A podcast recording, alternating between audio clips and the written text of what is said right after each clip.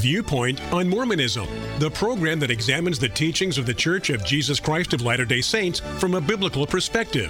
Viewpoint on Mormonism is sponsored by Mormonism Research Ministry. Since 1979, Mormonism Research Ministry has been dedicated to equipping the body of Christ with answers regarding the Christian faith in a manner that expresses gentleness and respect. And now, your host for today's Viewpoint on Mormonism. Our thanks to Adams Road Band for that musical introduction. Welcome to this edition of Viewpoint on Mormonism. I'm your host, Bill McKeever, founder and director of Mormonism Research Ministry, and with me today is Eric Johnson, my colleague at MRM.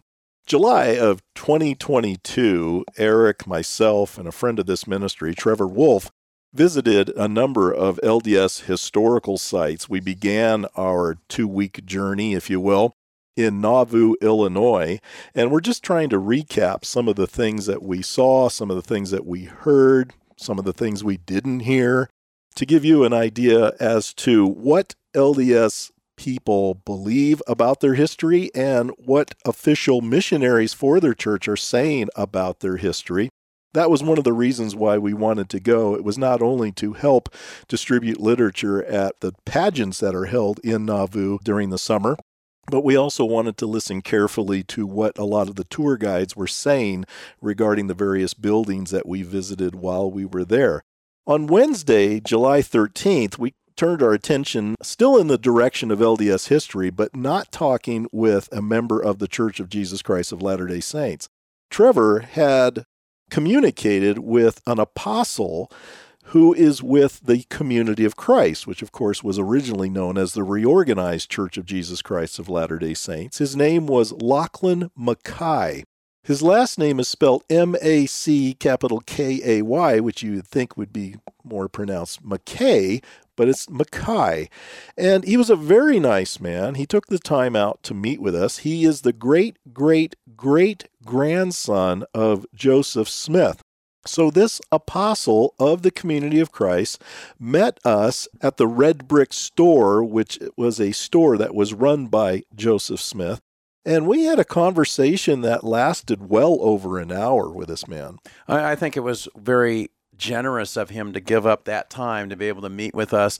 Very cordial conversation we're going to talk about. And he took us to some of the sites that are owned by the community of Christ. So I want to give a shout out for the hospitality that we were shown.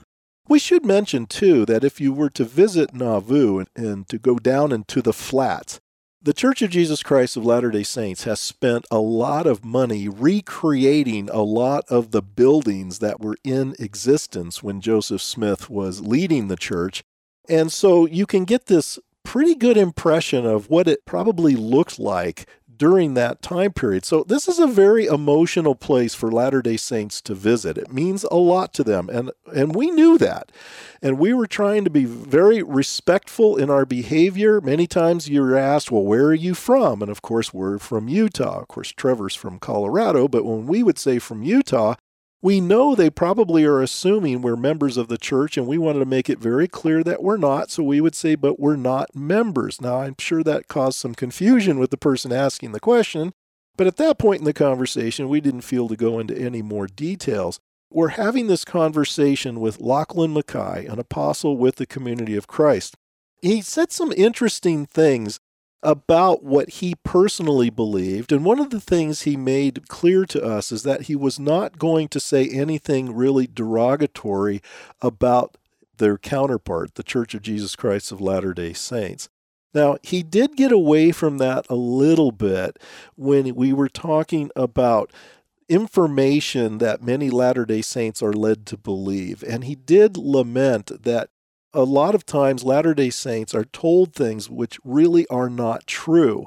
And he said, and we would agree with him, and we told him we agreed with him when he said it, that when you are told things that are not exactly true and you find out later on that they were true, that tends to not work in a positive way for that individual. And he saw that as having more of a negative effect on Latter day Saints who were led to believe one thing when the facts really were going in another direction. And we agreed with that. And that was probably about the only negative thing that I heard Locke, as he goes by, say to us during that conversation. He made mention how atheists play a big role in the members of his church. And I can't help but wonder why would atheists be allowed to play a role in this church? I can't imagine my church allowing any vocal atheist to have any kind of role. It's not that they can't visit, they certainly can, but they would never have a position in the church. So I was kind of confused by that. Well, and it seems like they are very what you would call progressive in this 21st century.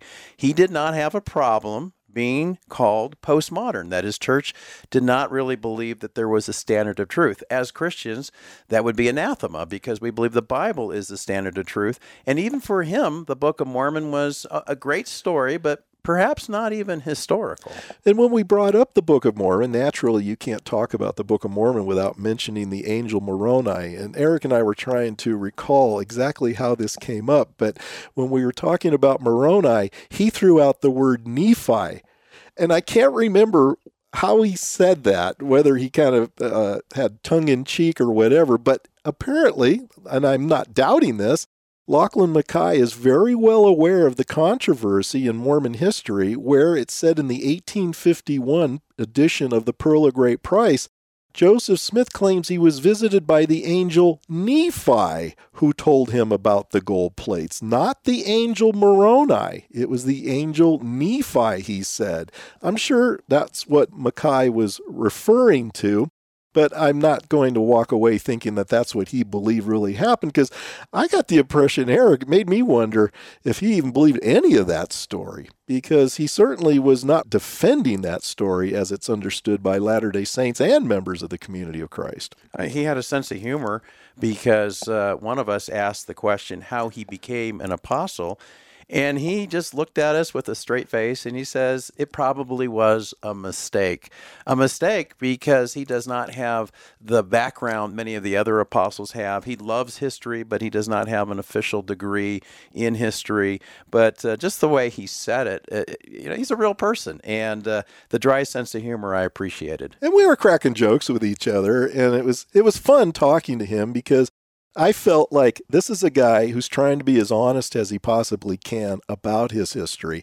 And I find with many Latter day Saints, uh, they don't often chuckle over that kind of stuff. They take it very, very seriously. And if you bring up a lot of things that go against the grain as to what the church manuals say, sometimes you can find Latter day Saints being upset with you. This man did not have that kind of an attitude. He was very easy to talk to. And like you say, I, I very much appreciated him taking the time to talk with us. Imagine if you are going to talk to Jeffrey R. Holland, for instance, an apostle of the Church of Jesus Christ of Latter day Saints, and the issue of Joseph Smith's polygamy comes up. Do you think Holland is going to engage you and talk much about that? But uh, he agreed that Joseph Smith was a polygamist and had no problem with that because the history is clear. And why shouldn't he have a problem with it when you consider that Brigham Young, the second president of the church, most Latter day Saints never had any issues with that? They would always admit that. But then when the Gospel Topics essays came out, where the church, the Church of Jesus Christ of Latter day Saints, I should say, came out with that essay admitting that Joseph Smith not only had Emma as his wife, but probably as many as 40 wives, that changed the attitude of a lot of Latter day Saints. And this got me thinking while, while Lachlan Mackay had no problem admitting Joseph Smith was a polygamist, I don't think that was the attitude the last time I was in Nauvoo because that was before that essay on polygamy came out. I would not be surprised if I brought up polygamy at any of the areas that are owned by the LDS church. They probably would have put up some resistance to that comment. Now, not now, because the church has admitted it, but before then, we had a lot of Latter day Saints that denied that Joseph Smith had more than one wife. He didn't seem to have a whole lot of trust in his scriptures. As far as the Book of Mormon, he didn't feel that there was any real history to it. But it's a great story. As LDS leaders have said, if the Book of Mormon is not true, the whole religion falls apart. And as far as the Bible, he's the one that pointed out that there are many Bible contradictions, which is not normal for somebody who's a religious leader who supposedly believes in that book to say, well, I can't really trust that either. Well, you asked him what were some of these contradictions that he had made reference to, and he brought up the story of the women at the grave of Jesus after his resurrection, which I, I was kind of surprised that he brought that up as his first and foremost objection because Bible scholars have answered that over and over again. It's not really a big issue.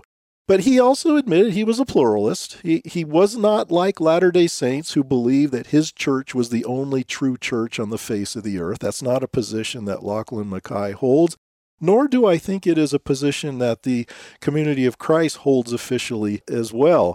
It, well, one thing that was interesting is the very next week, after we had this conversation with Mr. Mackay, there was a big news story about a daguerreotype, a, a photograph of Joseph Smith. At least that's what some are saying, and Lachlan Mackay is one of those who believes that this daguerreotype is really an image of Joseph Smith, the founder of the LDS Church. Now, I should mention there's been other pictures that have popped up that some have felt were pictures of Joseph Smith, but naturally, not everyone agrees, and there's controversies with all of them, as there's controversies with this one.